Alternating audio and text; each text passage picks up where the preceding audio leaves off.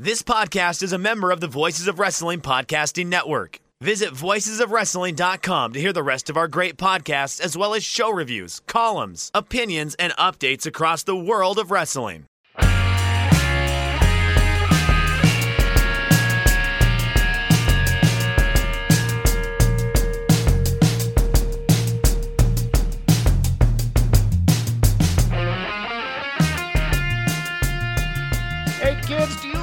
Professional wrestling? Well, we like professional wrestling too. This is Shake Them Ropes. I am Jeff Hawkins here as always with Chris Novembrino, taping on a early Friday for me at least, 11:25. I have taken the day off. It is it's my birthday, Chris.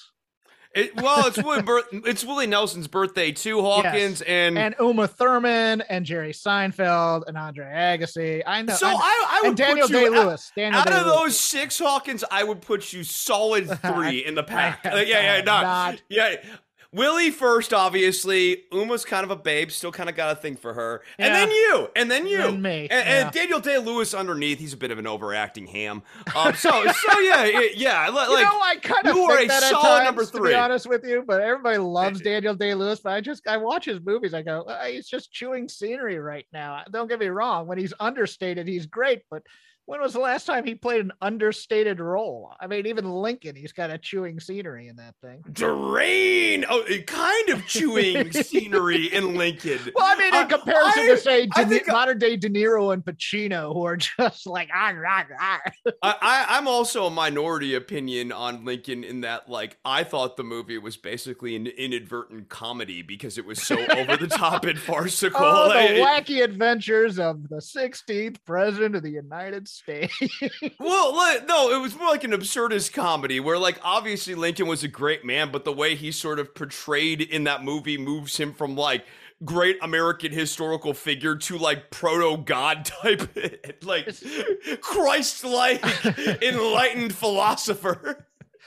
Uh, it's a weird birthday because it's it's one before a milestone birthday, so it's the reflective birthday, and you're just like, oh, you know, I've tried a lot of things and I've failed a lot of things, but I'm not doing too bad for myself. It's you know, I'm at a job that's not stressing me out completely. Um, you know, one more year I can be in the WWE's demo, so that'll be nice. Last year in the actual demo that uh advertisers care about. Uh yeah, I I treated myself though. I went to before the show. I told you I had to go uh, pick up a steak. I I uh I paid for a wagyu, an A5 wagyu ribeye. I Nice. go and I well I go I you know I've never had such a thing. It's a nice store too. It's it's it's it's called uh Butcher and Booze in Glendale, California. It's fantastic, and their their selection of bourbon will make you weep. But it's it's one of those things where I go in and the guy goes, "Yeah, I, I had ordered it online, uh, and and he got, and they text you when it's ready for pickup." And he goes, "Well, they cut it big." But there's nothing we can do about it now. And I almost started to cry out with tears of joy. It's like, yes, when you pay for an expensive steak and they cut it way too big. this is the age I'm at, is where I'm excited over meat. Like birthdays when you're a kid are a lot more exciting because you get toys or electronics or stuff. Now I'm excited about meat, Chris. I mean, I, I'm basically at a point now where nothing makes me more excited than the prospects of getting a Mesa Boogie amplifier. Okay, cool, cool, cool. yeah, okay, yeah. so I, I, I, I have these these dreams at night of a one x twelve Mesa Boogie 50 watt amplifier sitting in my bedroom. okay, good. So, so it's like it's like, well, when I was getting Civil War books, that was nerdy, but now this. I, I am I so gl- I am so glad that I, a- as I move into middle agedom, I acquired hobbies that are somewhat cool. So it won't fully set into the general public how uncool I am until I'm 60, and by then I'm scot free. Well, if you're 60 and you're like still doing night gigs on Fridays, Uh, I I mean, know, maybe. well, no, honestly, at that point, it just depends on what type of clubs you're playing. That's true, Like, like, too, if you're no, if you're doing the jazz clubs around here, too, Jazz like- clubs would be nice, but no, rock it's clubs yeah. There's some, at like no, two would, in the, I- if you're in the two in the morning slot on that from that Friday Saturday. No, God, God help me if I'm still playing the double wide here when I'm when I'm in like in my late fifties. So that no, knock on the double wide. They've been wonderful to my band and everything. That's but, like, the that's like the equivalent of like Wednesday 1.30 in the morning at, at the M improv on on Melrose out here in LA or the comedy store or something like that. You know, you, you see these guys in their like late 40s who are still doing the open mic circuit. You're just like, oh my God, I don't want to be that guy. But you know, if I go back now, I'm that guy. So no, but like, yeah, you know, ideally, I, I have some sort of a residency at a place like the Balcony Club or something like that in my fifties, where you know I'm like the the session guitar player for the evening, get paid all right, you know, settle in, settle in here.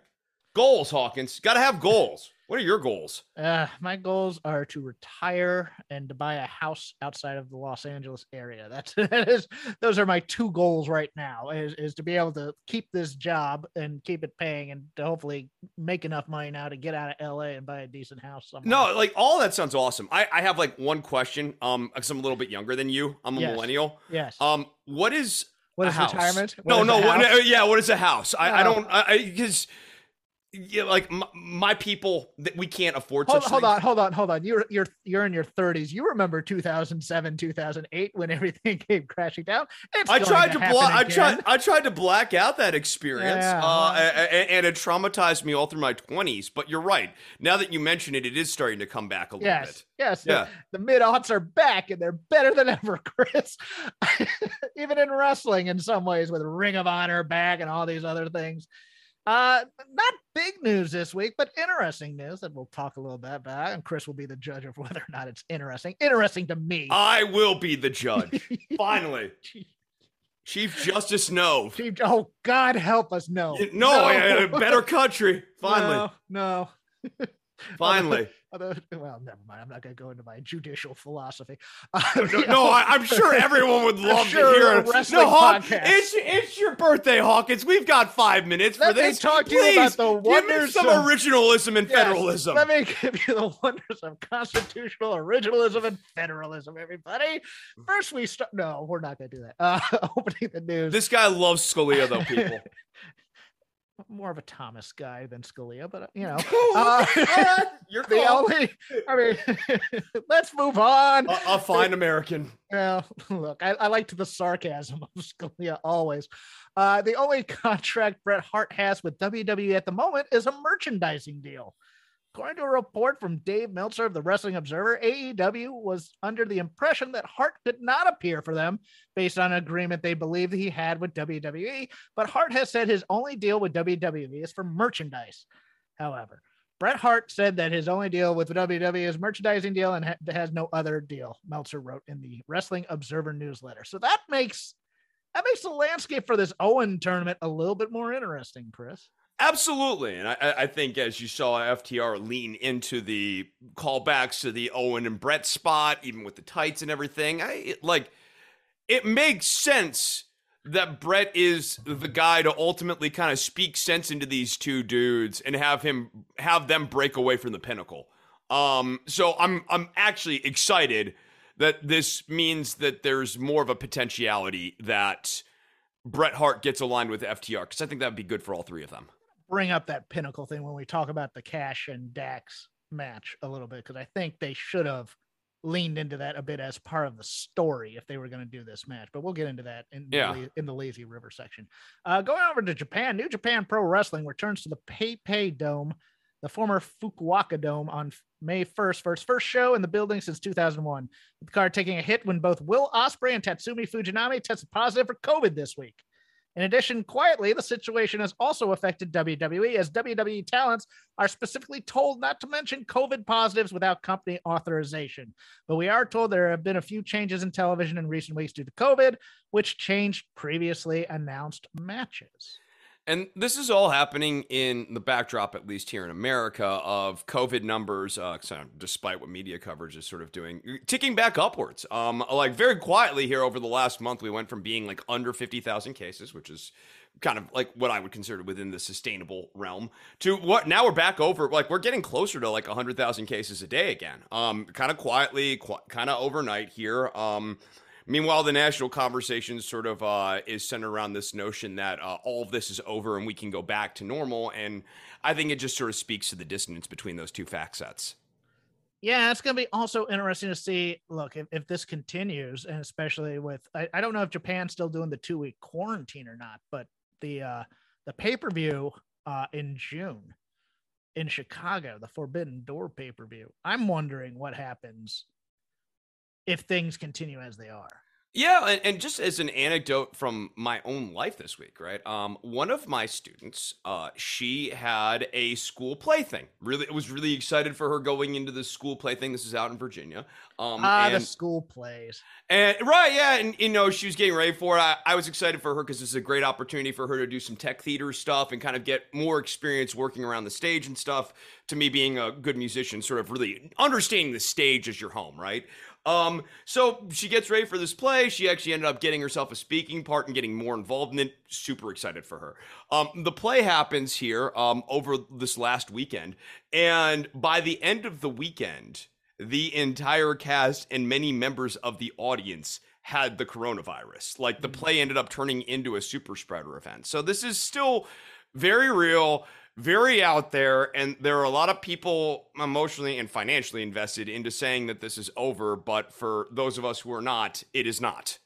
No but it, it is at least more livable now with with the vaccines and stuff like that. Yeah oh ab- no no it, and to that point i mean charlotte and her family being vaccinated and everything um she she ended up having you know mild symptoms, but is still home and yes. you know. If you're symptomatic, stay home. Yeah. Definitely. Yeah. Yeah. Yeah. Yeah. No, it's, it's still it's still an issue. Um, and also, you know, I mean, the tough part is even if you you have it, kind of, you know, you're doing the right things here. There's always this like danger that you might inadvertently infect someone who has made choices to not get vaccinated and yeah. that sort of thing, and then they have a really bad episode, and then that weighs on your conscience. Whether how much it should or whatever, totally debatable and all that stuff, but it still weighs on your conscience if you're a decent person. Did did you ever do school musicals like the Christmas mu- or the holiday musical? Couldn't call it Christmas musical, and then other musicals in in. Uh, I never did the musicals. I was always I, I, was always doing the uh, talent shows. We were um, always forced to when I was. We didn't have to. It was like you know you buy those you buy the ready-made musicals packets from some educational company and then you do them. I, I was always in the chorus, ne- never a real part in it. It's like always the chorus. I just remember one we did for was about the 1890s. For some reason, I'm just like, do parents really want to come and watch their kids sing about the good old 1890s? I, I mean, Jack it was Sullivan and it, it was essential Sullivan. for me though. Like like doing the stage stuff um really helped me get over when I was a teenager, stage anxiety. Okay. Um, I used to no, and now like I get on oh, stage. No, i still haven't gotten over my stage anxiety to be honest with you. And I've done no, stand up for improv for decades. It, it so. really required me having some like not great moments and like some meltdowns and stuff in my like teenage years or whatever on stage to realize like okay, I basically had to like suck actively and in like in an embarrassing way to learn how to manage and stuff and like like i now look back on those failure experiences as being invaluable yeah, I did a church musical and uh, had a nice falsetto at the time. I hit puberty like the day before I did it.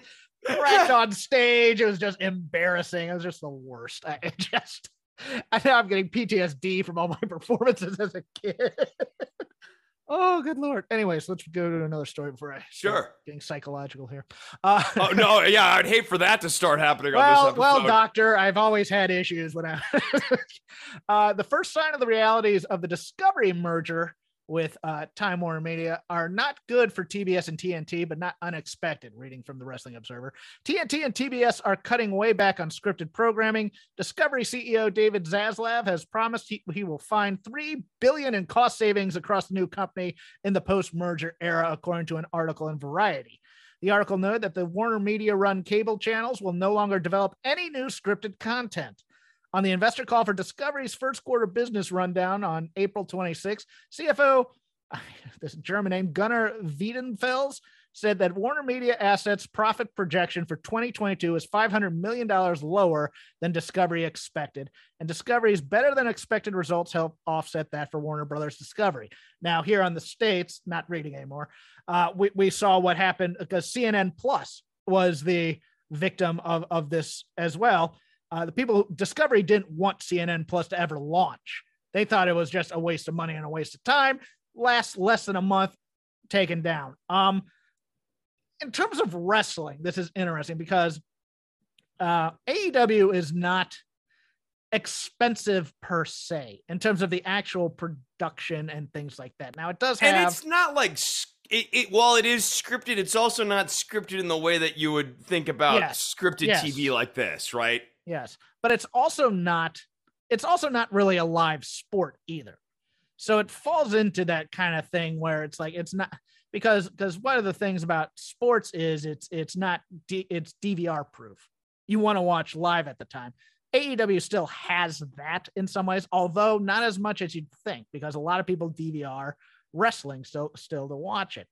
Um, also sort of interested in, I mean, like we remember there were stories about AEW developing scripted projects to help their brand and things like that. And I'm wondering if this also might have had something to do with Cody Rhodes jumping to WWE because he had go big show, which is, you know, it's not it's not exactly a scripted thing, but he did have Rhodes to the top. He was interested in doing more on the production arm of other. He wanted to be a TV mogul, as did his wife. Um, As did Dusty too. I mean, yes, like, yeah. The, uh, they they've always the Rhodes family loves loves loves performance. Again, yeah. as as I say a lot, I share I share an agent with Dustin Rhodes if if, if he ever goes back into acting. But yeah, I'm uh I'm wondering though what happens now with any kind of streaming deals or anything like that as they're looking to cut costs. I'm I'm I'm wondering. I mean, look, it, it's obviously in house, so it'd be one of those things. But of course, AEW would want to be paid for streaming rights. It would want it wants to expand its programming to Ring of Honor, as we've been seeing constantly on the AEW television. Uh, and Discovery likes to do things on the cheap. Discovery, Discovery are the masters of the non-union recreation program. So they, you know, they, you know, true crime or whatever, those types of things. You see, from from my point of view, before I joined uh, SAG, I went out for those things all the time. I actually booked a couple and I never plugged them or anything like that because I don't want people watching those things for the most part. But they they are the masters of very cheap, on the fly programming and getting a lot of it in there. Um, how do you think this affects AEW if it does at all? I mean, I think how this affects AEW is that it's going to be very hard for them to get additional juice from the network. I don't yeah. think it res- results in the network trying to gut them in any sort of aggressive way immediately as part of the three billion or anything like. I'm not. But they're gonna be tighter on the purse strings. Right, right, and so like yeah, when you know, if AEW wanted that big network push, it seems less likely now than it did a couple of years ago when they were getting, I mean, they're getting a pretty great treatment from TNT Network initially. They uh, still uh, are, and they're in the yeah. new in the new version that's playing during all the NBA playoffs and stuff. Wrestling, even though Rampage is the only show on there, it's it's featured fairly prominently in the ads for TNT. Yeah, I, I mean, you know, the the Shaq synergy was actually great for them. Um, yes. you know, yeah, yeah, yes. yeah. It, it, I th- that's the thing where, like, where where could this potentially hurt? I think it's less synergistic moments and interactions with the network, um, which is unfortunate because I I actually think, I mean, frankly, I think the wrestling tie-in with the basketball world makes a lot of sense in a lot of ways culturally. Um, and and and to have, I think it'd be good for AEW, and in a way, actually kind of cool for the NBAers too, to have this tie into a wrestling promotion. The inspiration have left Impact Wrestling, saying they need some time off. Uh, it is rumored that they're going to be trying acting for a while. I also think they're probably just going to go to Australia for a while because I don't think either have been back for three or four years. Uh, they dropped their tag match on Impact Rebellion this past weekend. Um, that's uh that's an interesting call, especially for Billie Kay. Just because, look, this is this is a ve- this town is very 20 something centric in terms of young women getting into acting. It's not that they're not very pretty and very beautiful. Billie Kay is, I think, 34 35. So I, I mean, I, I'm I wish them the best of luck out here. It's a grind. I think at least one of them's coming back to wrestling though. At some, I think Cassie Lee will come back to wrestling eventually. I think Billie Kay will eventually go back to Australia though. Yeah, I, I mean, because her Billie, husband's there too, right? And Billie's always been more of a personality than a wrestler. Yes. Um, and, and she's a very good personality. She's very yes. funny. She's uh, very yeah, good. Yeah, yeah, yeah. No, no, she she's got. I mean, it's kind of a weird skill set, but she's got the pretty girl who's actually funny thing down very oh, well. Yeah, no, I, I heard from um I heard from people in the Florida improv community that uh yeah, that she had she has the goods when it comes to doing actual real comedy for for and and yes, being a pretty girl in comedy is tough because you'll get you the thing about that is no, because people. I mean, it's sort of a double-edged sword, right? People grade you on a on a sharper curve too because you're pretty, and so they go like, "Oh, you've got that working for you, so you need to be really funny now." sometimes if they're trying to sleep with you, sometimes they'll laugh at whatever you say and tell you it's funny too. And, I mean- and that, I, but that can honestly be a mixed blessing too, because then Yes, you're not getting It useful much is. feedback to make yourself funny. very funnier. much is yes yes but you know it's it's one of those things i could i could also see billie kay getting you know booked on sitcoms and booked in commercials. And she has like you said commercials she'd be great at. That's that's what i'm thinking. I just it's it's weird because you don't get a lot of australian actresses in in american commercials. So maybe maybe the room is back home to do that kind of acting. But yeah i, th- I think she has the chops for it definitely. I i you know she's she was making chicken salad in, in WWE for a long, long time. So yeah, I'm, I'm- Yeah, I, the the headshot thing was great. Yes, uh, yeah, it was it was really funny. I, and, and she was doing a lot of stuff in WWE, kind of on the underground mic circuit where you just talk on like some random video thing. And whenever she would do one of those, those are always very. Oh funny. yeah, the thing with Yeah, yeah. Cathy Kelley when they lost the Rumble, both of them were just Yeah. Uh, Did you that- go to journalism for that? just- uh, yeah, no, I, I, she's great. She's, yeah, she's no, very and, funny. And, uh, this is on my lazy river, but while we're on comedy and chops, we got we gotta give some props to Kevin Owens, Seth Rollins, Sami Zayn are just all fancy. Seth Rollins' character might be grating, but but the but the uh but the vignette with Kevin Owens in the back where they're discussing how Seth walked out on him, he does that loud that gasp, like "How dare you!" type of thing. I I was howling at that. They you may not like their characters, but they have such great comedic chops that that they're they're hard not to love. Yeah, like Owens and Zayn, uh, especially Owens. Yeah, Like Kevin Owens And always he's more of a straight man doing funny stuff too. That's that's the good thing about him. Yeah, he has the quick react. No, he Yeah. he does tend to work as the straight man, but what he's great at is the exasperated, Exasperated reaction straight line. man. Yes. Yep. Yeah. He's so good at that. yeah which was which was my my strength um in comedy as well was playing playing the guy who reacted big to somebody else's absurdity yeah It's why I don't really like the whole I, his obsession with liars or whatever right now because it moves him more to the wacky man, and he is just way better as the guy where crazy stuff is happening around him, and you live Yeah. through Kevin Owens' the, the, exasperation. the, Fra- the Frank Grimes situation Yes. from, from Yeah. The Simpsons. Like, Yeah. Why do you all like this guy? He's a moron. Yeah, that, that kind of thing. Uh, we might talk a little bit more about that in the Lazy River. Uh, injury news: Sammy Guevara injured on April 27th in the ladder match where he lost the TNT title to Scorpio Sky. A few minutes into the match, when he climbed to nearly the top of the ladder and came off with an attempt at a 630 body block, and he came down so fast that Sky couldn't break his fall, landed on his neck and his left shoulder. Says he's okay, but he hurt his neck and his back. Yeah, I that spot. I, I, I watched tweeted- that spot I a tweeted, couple of "Oof." times. It- yeah.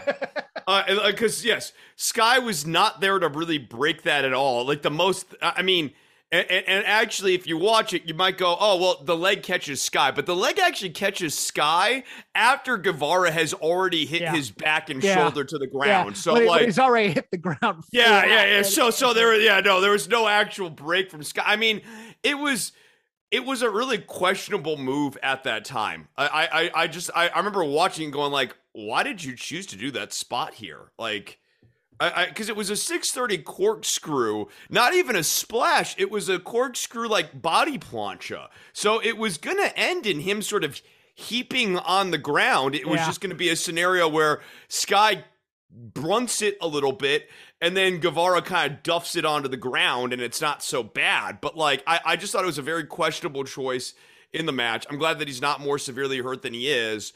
But I, I remember watching that and going like, well, that was a really stupid move right there.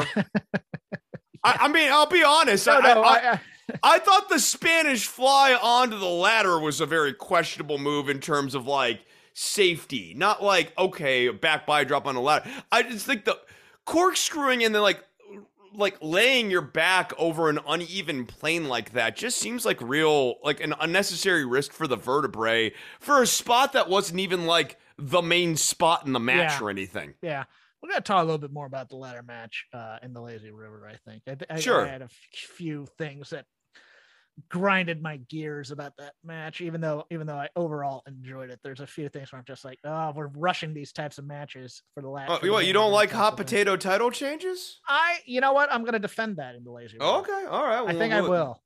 Then, Uh, then we're I gonna then got- we're gonna got- rumble in the lazy river. Okay, that's cool. That's It's cool. gonna be I- it's gonna be the Rumble River. Okay, yes, but you know, these constitutional arguments between us. Um, Well, I, be more even-handed. You have a chance. I did- Uh, well, I've taken a few law classes. Let me. Uh, Tyson Fury, uh, heavyweight champ, supposedly retired, but you know, money, money, money.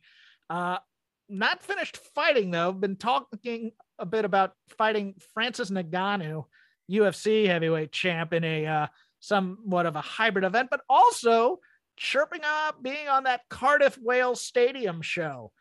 And we saw him in Saudi Arabia for a show. He's not bad. He really is not bad as long as he's still doing the boxer playing wrestler type thing. Been talking a little bit about doing a match with old Drew McIntyre there in Car- Cardiff, Wales. What do you say about that, Chris? I mean, look, uh, I think it'd be good for Drew McIntyre at, at bare minimum to the, you know be kind of exploring more interactions with Tyson Fury and stuff. It, Drew seems like a, a talent that WWE is slowly forgetting about. And so I, I don't think it's a bad idea for Drew to be thinking about diversifying himself a little bit more. I like Tyson Fury a lot. The guy can talk. He Yep. seems like he's having a lot of fun, whatever he's doing. When he Uh, was and, doing and the, the, and the with- gyp, yeah, the Gypsy King gimmick's a great gimmick. Yeah. When he was doing the, the build with Braun, he looked like he was having the time of his life. I like guys who look like they're enjoying themselves. I disagree with you somewhat on Drew. I think I I think they're trying to figure out when to pull the trigger on him with with Roman around there and how do they do it without hurting Roman in some ways, which is a which is a bad spot to be. Okay, maybe maybe I'm Uh, agreeing right, am I talking you back in here? Yeah, yeah, I think I- I think Drew's gonna be on the altar of Roman Reigns at some point. Do you? Because I I, I um, no, I don't think he beats Roman. I think he loses to him. okay. So do you? Uh, because because because one of Cody or Drew is probably Yeah, I got Cody. I got Cody. I got Really? Cody. Okay. Yeah. I, I had him winning by like a count out where the title switches, and it's kind of like, but I had I thought I, I was thinking Drew pinned Roman. I was thinking maybe that, but maybe I'm wrong here. Maybe I'm wrong. And finally, in the news, not really news, E, but it was an interview that caught my attention. So I'm going to going to pull a Sam Kinison from Back to School, classic Rodney Dangerfield, and ask, is she right? Becky Lynch put over the Raw women's division in an interview this week as being the best in the world. When asked if the competition from AEW makes the WWE women work harder, she said, I wish I could say yes, but unfortunately, I don't think they're represented the way that we are. They don't get as much time as we get, and they're not, frankly, they're not as good as we are. We have, certainly on Raw, we have the best women's division in the world. In the world. And I say that without any hesitation in my voice. We have the best women's division in the world. So, counselor, is she right? Boy, um, I guess on. No, she's not. Um there there's certain nice talents in there. Becky's a nice talent. Sasha's a nice talent. Um, Bianca's a nice talent. Oscar Bailey, yeah. Oscar Bailey, all all very talented. Um, they have not been doing ring work at on par with AEW's women's ring work. Um, Uh, and- okay. well, no, okay, l- l- hold on here. I'm not saying the Red Velvets and the Sky Blues Okay, of the world, right, Hawkins. right, right, No, okay. no, no, no. I, I, I get. I, I, I, I'm not talking about Jade Car Crash. I'm talking about. Oh, no, you did not call her that. oh no! Oh, oh, I'm sorry. Her last name's uh, it's uh, it's Cargill. Um, Yes. Ker- Kerbal. Yeah, yeah. and She's she's great. I love her. I love. No, she's really good. Um, yeah, yeah. No, no, she's she's really good. Oh Hawkins. my Uh, God, Chris. Okay, continue. Yeah, yeah. No, I'm talking about the Britt Bakers and I'm talking about the Hikaru Shidas and uh Serena Deeb. Um, these Yes. are all really, really good wrestlers. Um, and, and like Nyla can theoretically be in the mix with any of those other three and have a good match too. Yes. Um, yeah, but like no, like they have they have very good wrestlers on AEW's roster. Um, the The issue is in the lower mid card. It's the yes. It's the Sky Blues. It's the um if you're Red taking Velvet. If you're taking the aggregate average of the entire division type of yeah, thing. yeah, yeah, yeah. But but like I mean, to that point, I, it, and then it's a little bit of an apples and apples thing because it's kind of like maybe we should be talking about the AEW women's division as the Dynamite division, and then like w- what you see on Dark and Rampage. Yeah. Uh, and and and like because that's honestly probably a fairer division of like Raw um versus because she's like looking at Raw. She's not like let's say scoring all of NXT here, where uh there's some serious shakiness. Um, you know, and, and- and even it's it's not like SmackDown's got this amazing roster of women, and, and more importantly than all of that. It doesn't really matter how good the talent is on the roster. Like I love Asuka, you know I love Asuka. Oh, yeah. She hasn't had a good, interesting match, and I'm not just saying because of the injuries. She hasn't had a good, interesting match in a long time. yes, because It's been a re- yeah. well, but no, it's but it's not just because she's been injured. It's because the WWE match style is boring. yes, because all she's done is hip checks for the most But part. I'm sorry, Serena Deeb and Hikaru Shida had a much more interesting match this week on Dynamite than anything I've seen on WWE television in a long time. And I'm not saying that the Shida Deeb match is like my favorite match of, of, of all time or anything between them. I, even I it will. was I, it was good, I will um, but it was what- better than what WWE does. yes, I'll tell you why she's a little bit right and she's a little bit wrong. Um, best women's division in the world. Stardom would like a word. Even Impact might like a word on the stateside. Don't get me wrong. I mean, the top of that eight, the top of that Impact women's division is pretty damn fantastic. If we're comparing top to top to top, I think Raw is a very good women's division. I think AEW is now now with Toni Storm in the mix, it ha- has a nice top tier to their women's division. I think she's right in this respect.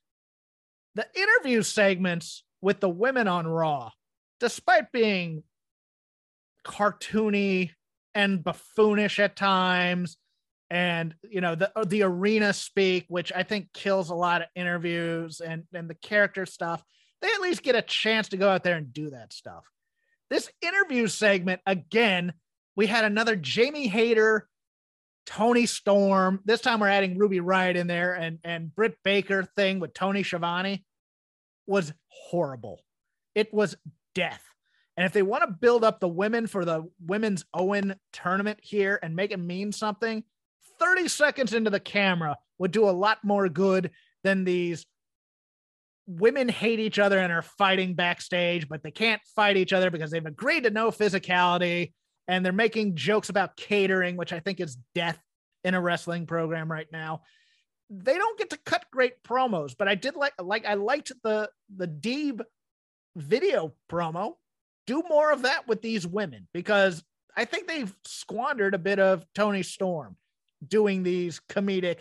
She's just she just sulks and walks away. Yeah. I, I left. uh, You know, when assessing the AEW women's roster, it's even stronger than I sort of gave it credit for. You have Toni and Ruby Riot on this roster too. Like this is. It, Yeah, and Becky and Becky put Becky put over Ruby Riot uh, a few sentences later, and, and then Yeah, I, I, I mean, and then like, yeah, okay, so the the WWE women do get more mic time, but then like also like, look at these characters. Like, Yes. what, like, what Like, is this Becky Lynch, is- character? is- yeah, is just, I mean, I get that she's doing like Paramore cosplay or whatever, but it's like she has become the the female Seth.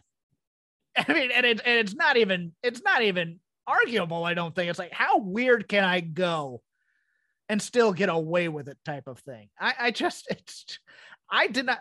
We're we're getting to Lazy River right no, now. No, but like, like Seth and Becky both feel like characters very much for their own amusement rather Yes. than actual wrestling characters Yes. that are designed to really draw meaningful heat. Yes, and they're playing it big because Vince loves that type of stuff. But man, I hated this Becky promo, and I love Becky. I think she has some acting chops, not not as much as people have given her credit for, because she, you know, she took a couple acting classes at Columbia College in Chicago, and people thought she was a theater person. I, I'm not going that far, but uh, yeah, I I just I Asuka. Oh, God bless Asuka. Asuka, number one, looks like she's having the time of her life whenever she's out there but the flick of the nose the one thing i did like about that uh, was was the was the attempts at at violence right afterwards where where Asuka ducks her and then tries to do the spinning back fist, and Becky gets out of there real quick. I thought that was cool. I thought, as opposed to Becky being, you know, completely coward or Asuka getting beat up there, it, both looked like okay, we're dropping the facades and we're gonna try and fight now. And then they didn't, but it's like it's interesting to me. I, I, I look, I'm here for a Becky Asuka match any day of the week. Yeah, the the Becky Asuka match will be fine. I, I the it, build's gonna be the, the bill. No, it, it it's cartoon villain versus cartoon Asuka. Yeah, let's let's clean up Asuka with because the, green face paint, the goo was part of the whole Kabuki Warriors or heel type thing. But let's let's get back to Asuka. You know, having some normal makeup on or or something. Uh, I, I, yeah, I think they're uh, they are just very into the idea of Asuka has the mist. Or like, the psycho like, clown thing that you used to do, the zombie clown thing. That yeah, was yeah, cool too. But that was more of a heel thing. So that's it for the news. We now, with no sponsor, get into the lazy river. Whatever we watched over the week, be it classic wrestling, new wrestling, something that caught our eye, what have you, goes here. Uh, I will start with a quick one and then throw it to Chris because I just over talked in that last part. But uh, I, I rewatched Battle of the Belts and I didn't bring this up during the during the uh, Lazy River last weekend, so I'm going to bring it up now. This Satnam guy from India that they have, he has something. I, I'm not saying he's going to be a great wrestler, but in terms of giants and personality, what he did on Saturday last Saturday completely, or two Saturdays ago now, I guess, completely made up for the terrible debut that that he had on on on the uh, on the Dynamite after Samoa Joe beat Minoru Suzuki. He has some acting chops here, more so than any other guy, other than maybe Paul White and maybe W Morrissey. Although Morrissey's still growing a bit, but Satnam had something there. I don't know if you got to watch Battle of the Belts or not. Yeah, I, I, don't know that I actually caught the Satnam thing. I think I saw part of. I, I, I think I watched.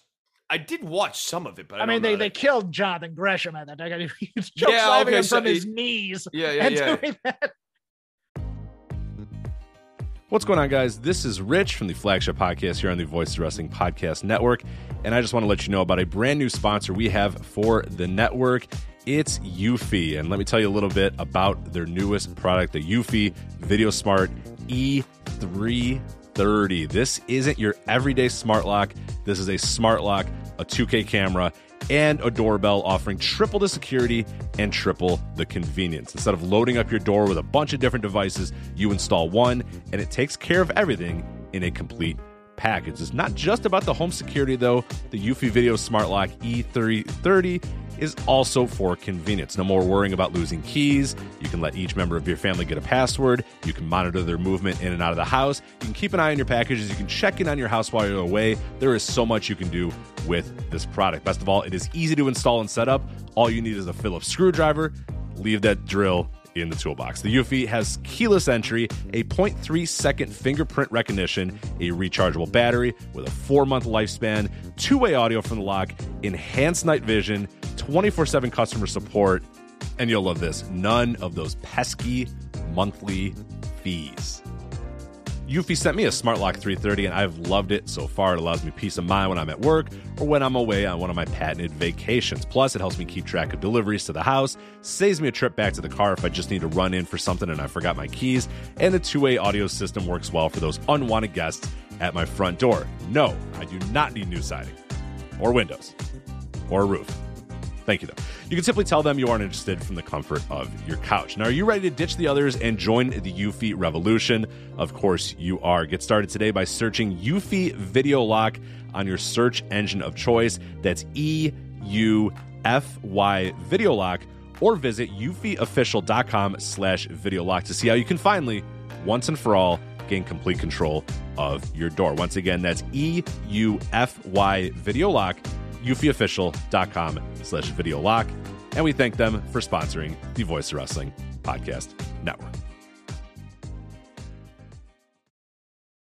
Say goodbye to your credit card rewards. Greedy corporate mega stores, led by Walmart and Target, are pushing for a law in Congress to take away your hard earned cash back and travel points to line their pockets. The Durbin Marshall credit card bill would enact harmful credit card routing mandates that would end credit card rewards as we know it. If you love your credit card rewards, tell your lawmakers hands off my rewards. Tell them to oppose the Durbin Marshall credit card bill.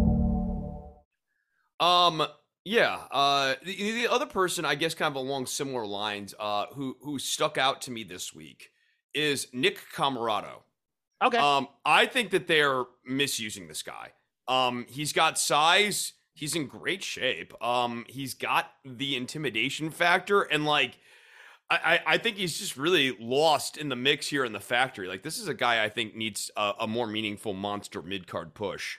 I don't disagree with you, but I think they did a lot to protect him in some ways in that six man versus the uh, Blackpool Combat Club. They they sacrificed him to get Wardlow over, and that's fine. In this one, he was getting as good an offense in, and it was doing as little damage to him for a big guy. They kind of are starting to do a slow rebuild on him here, so I'm kind of hopeful. But yes, he is. I mean, dude, everything about him just screams that that if he if he can go in the ring, he could be a presence here. He's got the look. He's got the Yeah. classic intimidating heel face. I mean, he's got a face that is never turned baby face sort of. You know, like like this, it's kind of like this guy would have been the number one heel in world class. yeah, yeah, no, he, he, he, he, he'd like have been, had- he'd have been little bit of Skandar Ak- he'd been in Skandar Akbar's army or the the court or was it uh demoli- or demolition incorporated i think that was or the demo yeah something like that Yeah. whatever he was calling it and uh yeah he would have been one of skandar akbar's uh island of Mis- yeah he has a little john nord slash bruiser brody, Brody. Yep. type of thing going with him i completely agree Yeah, and- and just I mean, it.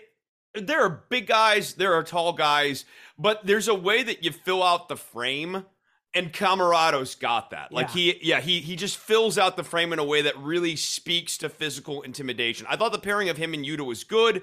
Um, the actual mat, the match that we're kind of referencing or talking around here.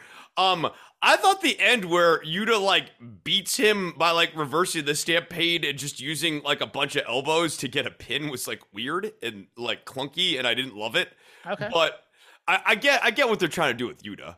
Yeah they're trying Yeah. to toughen him up they're trying to make Yeah, him yeah, yeah, for sure, for from sure. a high flyer to more of a, a, a quote unquote technician slash brawler. But uh, it is your turn on the uh, lazy river, sir. Um, okay. Uh let's talk a little bit then about I guess let's go ahead and do it. Let's do the ladder match here. Um Okay. uh, uh, yeah, uh Sammy Guevara uh ends up uh going up against Scorpio Sky here. Scorpio Sky defeats Sammy Guevara to get his uh his TNT title back here. Um I it's just so weird to see people aligned with Dan Lambert get turned into baby faces and have Dan Lambert serve as like a baby face role. And because Lambert even seems somewhat uncomfortable doing this. Like Yes. it's it's it's just I I mean like it's weird. It's like it's weird to see this, you know, this guy, this 50 year old man comes in and starts berating this woman and like then she kicks him and and the crowd's like no that was horrible. How could you? It's like like you know poor dan lambert's this sweet old man well, there's bad and there's worse. It's like we don't like you, but we hate her. So I yeah yeah i, I- know I, it, it's just like I, he's such a natural heel energy yeah Yes. Uh, and and you got that in the post show or post match as well when uh Kazarian comes in and and he and uh Scorpio Sky kind of you know embrace and and and then Page and, and Lambert are just like appalled by this in, in every way. Uh I had a couple of problems with this one and most of them go to the barbed wire spots which weren't really barbed wire. There was wire there. Don't know if there were any barbs on that thing. And look, I don't mind that. I don't mind guys not getting cut up for my personal entertainment on a t- weekly TV show. But you did three of these spots where guys get thrown in the barbed wire and they're right back up. The the one with Guevara going Yes. off the ladder, landing into another ladder, and then still needing to do like a showy springboard thing to make it. No, I'm sorry, that should have been the end of the match. We're running short on time, guys. I gotta get my last spot. And no, no, just just have that just end. lay down after you hit the at the barbed wire ladder. That's like the gimmick super weapon. It's the gun in the the forbidden gun was the barbed Chekhov's wire. gun? Yes, yeah, yeah, yeah, yeah. The the and once that came out, that needed to be the weapon that delivered the fatal blow Yes. to whoever received it. Yes. yeah, that that that's the whole reason you bring out I- that gimmicked ladder. It's the only function it has in life. there there's part of them that just thinks we got to do a lot here so we have to add and and and and when you have everything you need right in front of you like the complaint with the dog collar match that i had at at uh was it all out was that the name of it what am i thinking of what's the name of the paper last pay-per-view i can't remember it uh no it wasn't it was revolution i think that that's Yeah. what it was the dog collar. Double or nothing. double or nothing thank no double or nothing's vegas Okay, my Yeah. bad. I know nothing. Well, it's like it's not as easy for me to remember these things because it's modern as opposed to Starcade, Great American Bash. Um, but in that in that dog collar match, we both complain. Look, the dog collar is the thing that you need to get over here. And when you bring in thumbtacks along with the dog collar, it takes away from the actual dog collar part. And they do this a lot in all these types of street fights and other things like that. Like uh, we'll get we might get into the street fight a little bit later, but it was just like okay, a barbed wire ladder. Y- you did that for Philly for ECW. I get that. I get it. But you know, if it's not going to do any damage, then of what use is it? Quite frankly, as you said, your finisher. It should be okay. One shot with this, you land on the barbed wire. That's the end of the match right there. To put over that this barbed wire has killed this guy type of thing. But no, no, no. We have we have another spot we have to do right here. It was just ridiculous. Yeah, I, I, I mean, I just, I felt like this ladder match lacked a certain level of intensity. I thought the barbed wire thing was really contrived and not really earned. And then I, for me, the title change off of Guevara back to Scorpio Sky. I don't know that it helps Scorpio Sky, and I don't know that it helps Guevara. I get Uh, that. I get yeah. no. y- uh, Your argument is correct there in some ways. I'm going to defend this now because it's obvious that this is the path. The path is this is going to be the TV championship where anybody can win it on any given week. It's not going to necessarily build up people in long title reigns. I don't necessarily agree with it per se, but if they're going to do this, it might. If they do it correctly, the mid card is a morass of 50 50 booking right now in many, many ways. It could heat up that mid card where it's like, okay, this is the week where Andrade is going to fight Scorpio Sky. Well, then Andrade gets the title, and maybe it helps give him a little bit of a boost from taking the losses from Darby, et cetera, et cetera. That's the way it could be good. If it's uh you don't know week to week when this title is going to change hands. Yeah, I, uh, so on that front, like if this is a move for the title, as in like like we have a vision for the title. I'm not convinced of this, by the way. Um, I'm not either. But yeah, yeah, yeah. I, I, I have to have a real trust in booking in order to kind of buy a, into. This is a lawyer who's representing a client that he doesn't necessarily uh, believe is innocent. That's does not, yeah, right right, yeah, yeah, right, yeah, yeah, yeah. Uh, totally understand here. Um, no, like, like assuming that it is that. I mean, I do like the injection of something on every show where you don't know where the outcome is is not something you can feel with like a strong degree of confidence even as an informed watcher um i like that i i I- just i mean again I, and I like surprises. I just think if you're going to do surprises, they need to be in ways that, like, I can look back retroactively and go, okay, I was surprised. Now looking back, it makes sense, and I think, uh, like, like I, I, I just feel some sort of trust on where this is going to go. I mean, I think what we're doing is we're going to ultimately be kicking Scorpio Sky out of American Top Team. Um, I- like I think like Lambert, Lambert and Page and all of them are going to be eyes askance on Do you them. think? Do you think Kazarian joins them? oh, that could be interesting. That like maybe Lambert makes Kazarian join. or or we put SCU either with Lambert, or we re- rebrand them as these two, and we put them in the tag division, which is, you know, fairly bloated. Yeah. Mm, And like, I mean, I don't does SCU being back in the tag division really help? Like, say, let's say Jurassic Express. No, No. Um, and even if it was back on FTR or whatever, don't get me wrong. I'm sure SCU versus FTR would be a lit match, but Oh, yeah. I, it's it's not going to be like a primo feud where like the promos like in, talk us into. It's just it's something that you and I would go like, well, yeah, this is gonna be a great match. Like like shut up and just watch. But like it's it's just not. SCU is a good team that doesn't move a needle in terms Correct. of storylines like that. Because like Kazarian and Scorpio, they just aren't those type of guys. I am going to go to Raw real quick Okay. because we've had not a lot of WWE content on this show, and it's whether it's just going to become an AEW show, Eh, maybe. That first hour of Raw was dreadful, man. I just I I could I couldn't even get past it. We we've had, and the problem isn't the wrestling or the talent necessarily; it's how they're presented. And again, if you're gonna treat wrestling as a television show as I do when I when I analyze these things. Character consistency is kind of important to me. And in this in this first hour and a half or so, we had Carmella and Zelina reunited as a tag team after they broke them up to get Carmella on her honeymoon. All of a sudden, we had this 24/7 just mora- although Tamina sneaky funny. Like her a lot. Tozawa, sneaky funny. Like him a lot. Like everybody in here. Just just don't like it. And then uh Ciampa is now a heel after being introduced as a babyface two weeks ago with no rhyme or reason to it. And I'm just like, I get that they have FU money, but it feels like, I mean, I don't know if the time between now and SummerSlam is going to be silly season or not.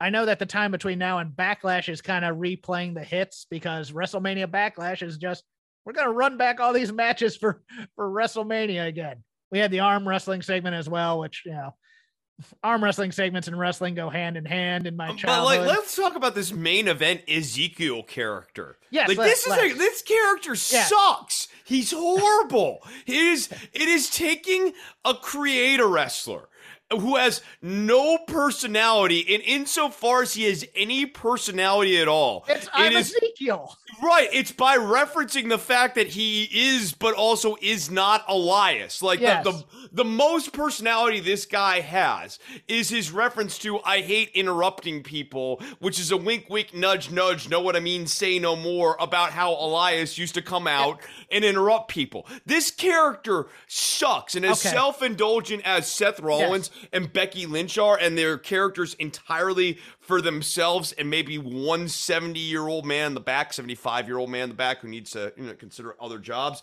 Um, Ezekiel's worse. Like he is, a, he's not even amusing to the performer who's doing it. The only person amused by this Ezekiel antic is slightly Kevin Owens, who's just having fun, like trying to do a straight man to this like absurd gimmick, and then obviously Vince McMahon.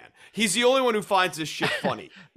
Yes, he's the only one who finds it funny. But I'm gonna say something to you, Chris. It's gonna tick you off. It's getting over. The Ezekiel character for right now being teamed with all these other, and and it's and it's mostly a product of the people he's there with. right no because it has nothing to do with the ring work that, i mean that's that's where the he's not beyond everything else hawkins the guy's not a good baby face. He doesn't move very fast. He he doesn't, have do a very fire up very well. he doesn't have good dynamic offense. Y- y- like he's just very poor at being this white meat baby face. I think you know uh, babyface elias works but babyface elias works and like because Babyface Elias essentially gets to work at a heel's cadence, being too cool for school and sort of like out cooling the heel that he's up against. Um, this is white meat babyface Ezekiel, who's supposed to be House of Fire, Marty Jannetty sort of energy. And this guy does not have, and I'm not talking about like bad Marty Jannetty, I'm talking like peak high energy Marty Jannetty energy. This guy doesn't have it. he has it's funny to me because he's he's he looks great though. I mean, in terms of his body and being in shape. He but, Well, he so did Jannetty. but, but hold Yeah. on, hold on. No, no, no, not not to this, but he, this guy looks like bodybuilder dad, unfortunately, though, because he doesn't look like the younger brother. He looks like the older brother of Elias. And the reason they changed up his look, I guess, from what I've been told, I don't know if this is true or not, is that he looked too much like Randy Savage when he was Elias. and now they're dressing him up in Ultimate Warrior cosplay. And he's and, he, and he's the ultimate warrior. He's the ultimate warrior. He's just he has the tassels on. He looks jacked to the gills. He looks like he could do the whole rope shaking thing but he's not. I, am trying to come up with like a Kerry Von Erich but boring pun because he kind of has oh, that energy. Kerry Von too. Erich was boring enough too, to be honest. Yeah, yeah, yeah. I mean, that, that oh, okay, I, I got it for you. He's the Texas Bornado. Barry Von Erich. Uh, he's just because Kerry, look, Kerry was over but he was, I mean, and he had good matches in world class. And then he got to WWF, and of course, he had the foot thing, and he can only do a limited amount oh, yeah, uh, you know what's funny though is now that you know about the foot thing, go back and watch some of those matches. He's actually doing some pretty incredible work yes. for a guy no, on one no, foot. No, yes, if if you if you if you do it on a curve, he's doing some incredible work. Uh, just not the most charismatic fella in the world is, is Kerry Von Erich. Uh, yeah, uh, but the ultimate warrior and Texas Bornado. Uh, let's get the puns going here. Yeah, it, it is what it is, but it's just like, yeah, and I'm I didn't I didn't even watch NXT to be honest with you. So when, when oh I did uh, yeah no no no no no. Uh, now, let, now it's your turn. Let, us talk about Trash Legend here. Uh, and, and, oh, oh, I did see highlights from this though. So, yeah, yeah, yeah yeah no no. Uh, Trash Legend. Trash and, legend. Come on, be Nikki, nice. You've already said car wreck. No, it's a car crash. Car I called her Jade. I called her okay. Jade car crash. Come on, man. And don't, then Kerbal, and then Kergel. Don't, don't Russo this show for me, man. Don't. Uh, no, but Lash like Legend, Lash Legend and Nikita Lyons continue to oh. be awful both on the microphone and in the ring. Like, like in the Nikita Lyons thing, it just it she's a look, and that's all. I, yes. Like they, they, it's all, and they just don't know what the hell they're doing with it after that. And the thirsty people in my DMs go, "Did you see Nikita Lyons?" I go, "Number one, blonde's not my thing."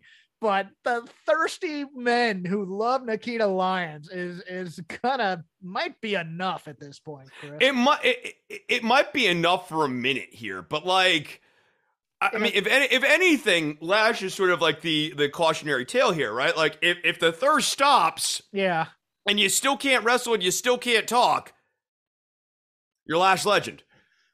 Disappointed that they beat Roxy this early in. Yeah, I mean she's looking good though. I, I mean, she does. I yeah, mean, I was she, shocked she, by how good she looked here. Yeah, she she's got it. Um, I I I wow. love Valentina Feroz and Yulisa Leon. I just okay. like they're great characters. I like they've got good charisma. Um, Valentina in particular, uh, I think really let, has it. Let me let me backtrack that. It's not that Roxanne Perez or whatever the name is right now is not a good worker or anything like that. It's that those things aren't generally rewarded necessarily nope. until nope. you've already been broken down and things like that. So she's she's good in in black and gold NXT she would be having a, a takeover match that would blow the doors off. Yeah, that's a shame, right? Like like Roxanne against Sasha would be having an unbelievable takeover match. Io, Sa- Kay Lee Ray, any, like, of, any of those women understand who Roxanne is, uh, would would take care of her in the ring, make her look great and stuff. And it's not that the the out the outing with Jacy Jayne, like Jacy was like you know trying to like overwork or anything like that, but Jacy's still on the come up, so she's not there to She's not there to enhance everyone else. Jacy's still trying to make her own career here, as well she should be. Um, and, and I thought it was weird having her having her having Roxanne lose to Jacy uh, in the tag team. Just I, I love Jacy. I'm not knocking that. I just I thought it was a questionable she's choice. The, she's the shocking workhorse of that team. Oh yeah, she's I, yeah. Look, look, uh, she's. We saw a match fairly early on where I was like, oh She's much better. Like initially, she's I, much better than Gigi Dolan. I, yeah, right, right. I, you know, I had them all kind of like planed at like skill level with Mandy slightly below, and now I have like like out of ten, like Jacy's like a seven, Gigi's like a five point five, and Mandy's like a four point five in terms of talent levels. Right. Um. Yeah. Like, like no, Jacy's Jacy's the worker in this group. Um. Yeah, uh, and then and then we have mystical, ooky, spooky Joe Gacy. I, when I saw Druids, I went, "Thank God I didn't watch this." Thing." But we've decided to port all of the Bray Wyatt stuff to Joe Gacy. Are we gonna put him in the mask on the main roster? That's what I'm hoping for. I'm hoping he becomes the new Bray Wyatt.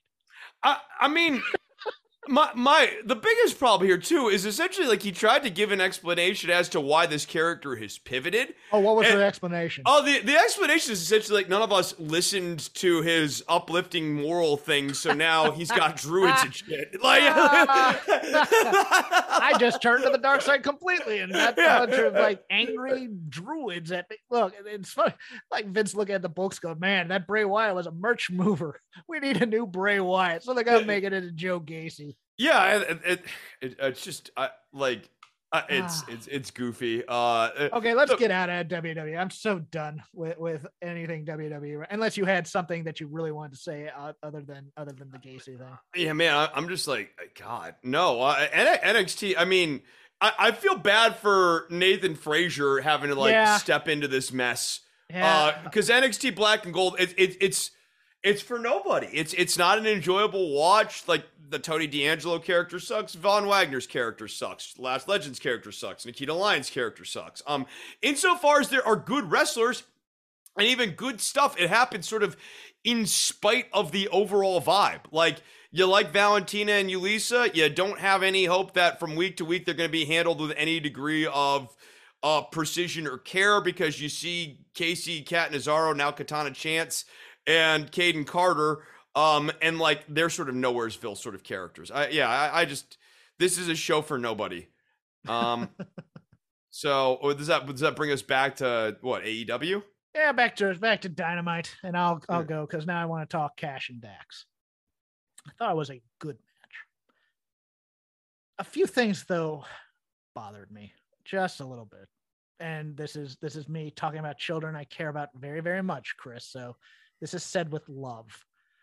Uh, in, in terms of this entire Dynamite show, it felt like everything was at one level in terms of matches, and I include this one as well.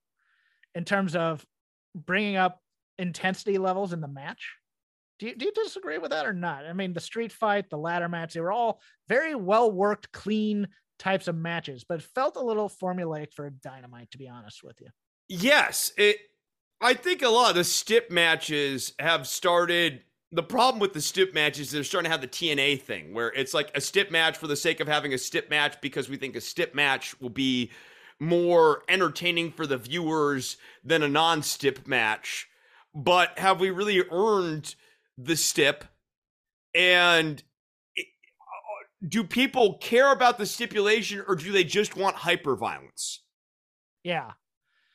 That I was a little bothered by commentary, to be honest with you, telling me how great of a match it was, like five minutes in, and continuing to hammer on that thing, where I want to be the one to decide if it's a great match or not. I it, it, really annoyed me at some point where they're just talking about, man, what a great match, what a great match, what a great match. And also I'm gonna I'm gonna bring this up as well because while I, I was very hyped for this match, it made no sense in kayfabe. It didn't. You want two tag team partners to fight each other because they like Owen Hart. I get it, but what is the point of the Owen tournament? There are no stakes to this Owen tournament that have been established yet. So having two two guys who liked a guy do it as a tribute, that is that is fanboy wrestling stuff that breaks the fourth wall. And I think it's bad for wrestling mostly. I, I do. No, I, my big problem with this Owen Hart tournament has been it's just like, don't get me wrong, I love Owen. Owen's like one of my favorite wrestlers of all time, but it's not enough to just be like, I want to win this tournament because Owen's awesome. Uh, th- and there needs to be a like like all tournaments in like any sport have some sort of weight to them. Like uh, winning the tournament means something for either a future opportunity or is in and of itself an accomplishment where like you get like the annual trophy or something like that. Like you are the Owen Hart ring, you know, the, like I, I, I get they can't do King of the Ring, but like you know some sort of thing like the the Ring King or something. You know, like like it means something and like being Ring King or whatever it is. Yeah, well, like King of the Ring, King entitles you to a title shot. Yeah, well, King of the Ring was originally just to get Harley a Race over, to be honest with you, at some point, or at least No, no, I. I, I get, I get that. I'm not, I'm not. What I'm saying is that, like, if you're gonna have a tournament like that, it's got in, in in a promotion it needs to have some sort of opportunity stakes to it or a major I guess the other way of doing this would be you have it as a million dollar prize. Like if you don't want to actually, I mean, this is a narrative cop out, but if you don't want to actually associate like the top title or even the mid card title, God help us that TNT title ever get involved in this.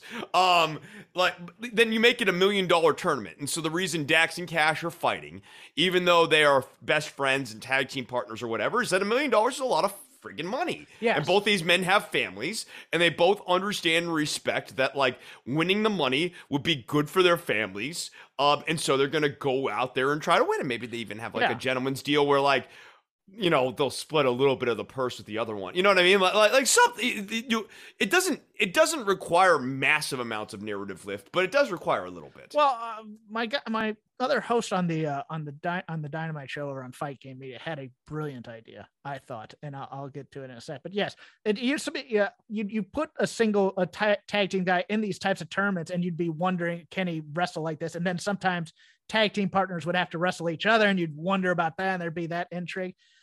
But really, I don't know if they've decided if they're going to break off FTR from the Pinnacle or not, because they've CM Punk kept mentioning, you know, who he was who they were associated with, even though it looked like they had a bit of a blow up there. I think they could always go back to FTR being in the Pinnacle.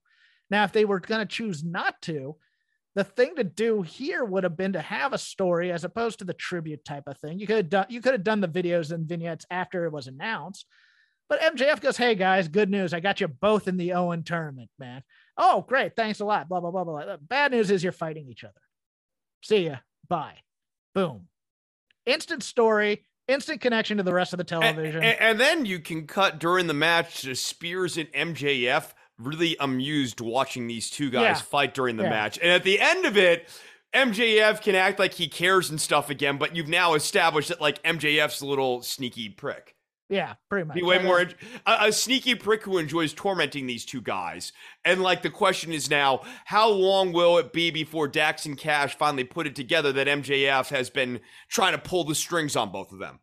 hmm And uh, yeah, it was it was a fine match. It, it just didn't it didn't get it didn't go to that next. I would have also I- liked to have seen it- Ca- it- I would have liked to have seen Cash been upset for losing. That's the other thing. It was it was a fine tribute to the Hearts, but yes, it was it wasn't was, an FTR match. It was no, a it, tribute it, and it wasn't even as good as like WrestleMania. I mean, the problem with uh, the problem with an impression or a copy of something tribute spots is what you're looking for. Yeah, That's what you're yeah, well, yeah, tribute spots, but like I, I was thinking, like a quote, like uh, the, the quote is like, a, a copy of a beautiful thing is inherently an ugly thing.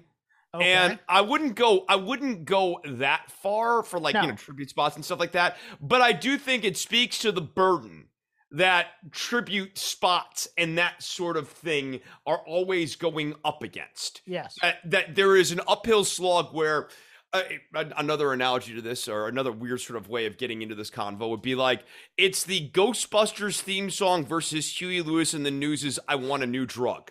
If you are going to make a copy of something you have to add something else into the mix that makes it better and Yes. meaningfully better I'll gi- I'll in, in the more case re- I'll give you a real quickly real Okay. quickly in the case of ghostbusters for those who are not because you know what i'm getting with, Yes. going with this but for those of you who aren't familiar, what makes Ghostbusters better than I Want a New Drug by Huey Lewis in the News?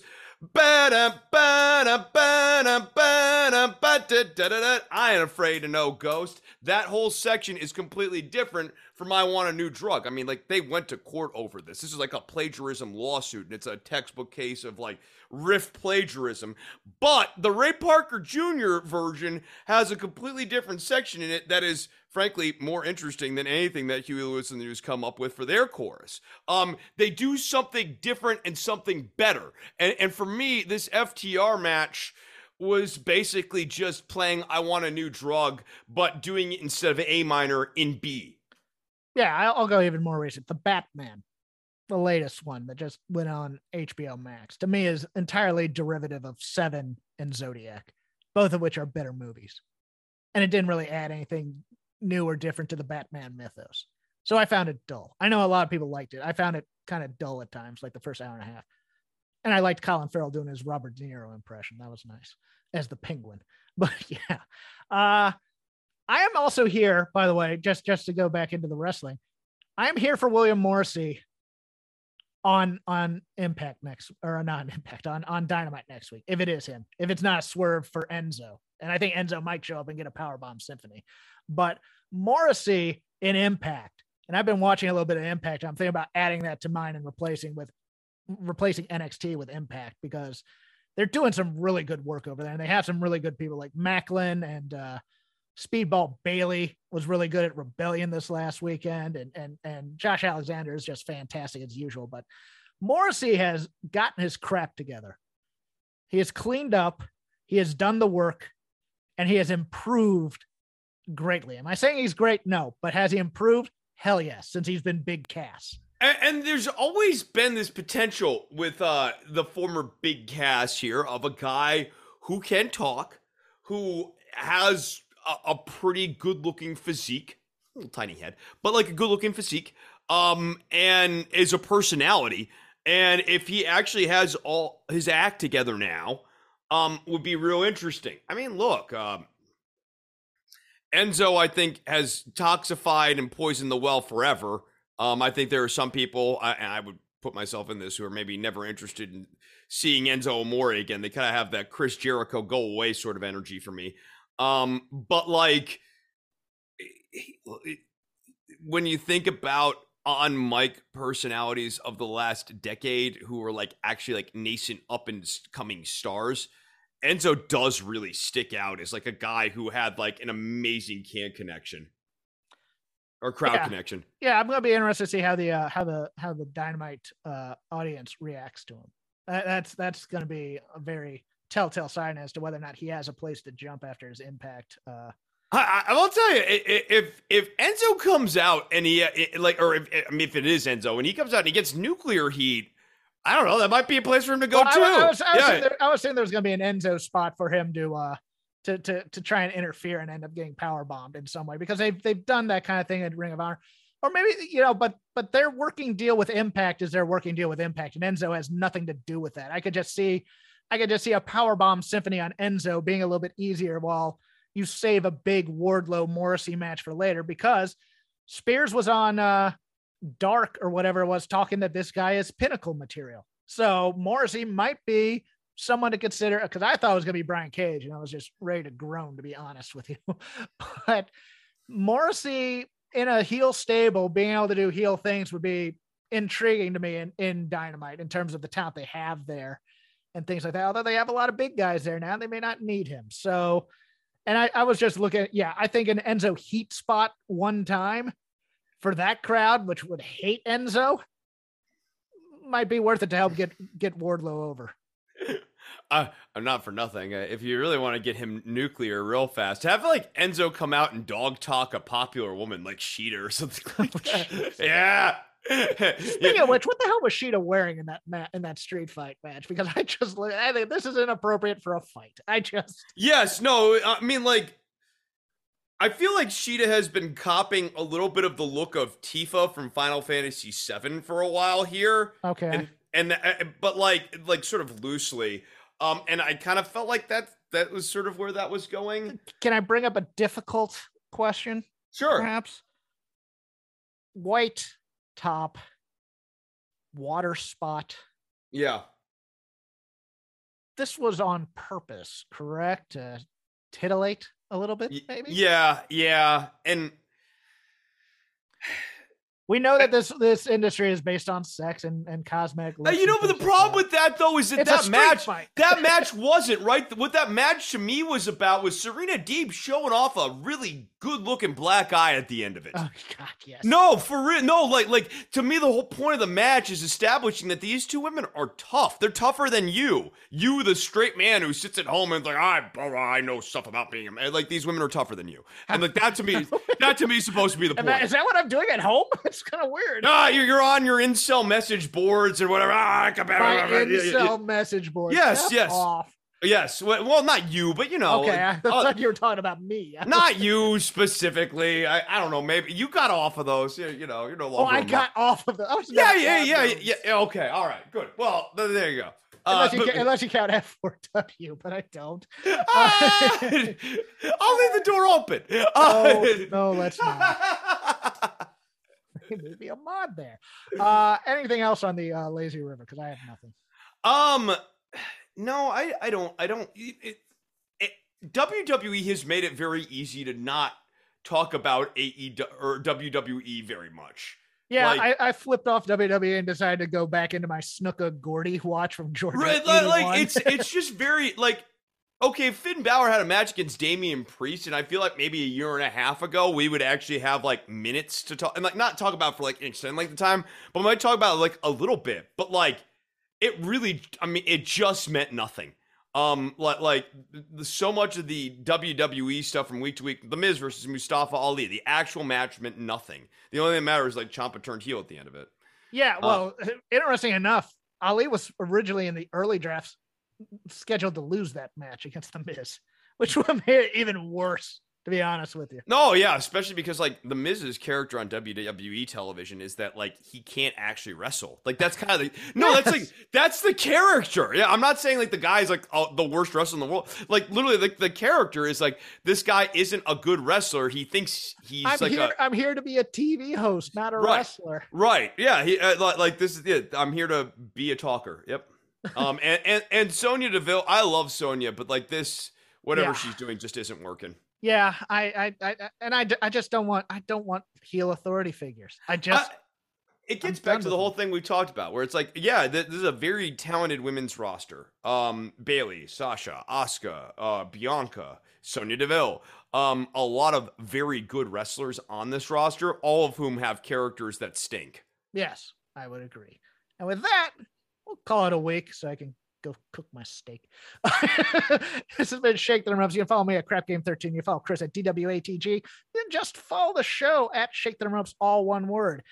Plugs for me every Wednesday. I'm on the Fight Game Media Network directly after Dynamite, or about 20 minutes after we record uh, with Paul Fontaine called The Dynamite Show. It goes up about an hour after Dynamite's finished. You can get that on Patreon, patreon.com slash fight game media. Chris also does another podcast concerning politics. It's called Don't Worry About the Government. Yeah, don't worry about the government. Should be out with a- another episode here at some point. I wrote a slate. Um, you can go check out the last episode, which is on like Ukraine and the Oscars and that sort of thing. So a little old, but you can go check it out over at patreon.com slash DWATG. We'll be back talking about Musk and Twitter, talking about uh, the midterm elections. What else I got on here? Um, gerontocracy in the American government. Uh, and the case for peacekeeping forces in Ukraine. You can check that all out over at don'tworry.tv or at patreon.com slash DWATG. That's a wide swath there, Chris. I cover a wide basis. Say goodbye to your credit card rewards. Greedy corporate mega stores, led by Walmart and Target, are pushing for a law in Congress to take away your hard earned cash back and travel points to line their pockets. The Durbin Marshall credit card bill would enact harmful credit card routing mandates that would end credit card rewards as we know it. If you love your credit card rewards, tell your lawmakers hands off my rewards. Tell them to oppose the Durbin Marshall credit card bill.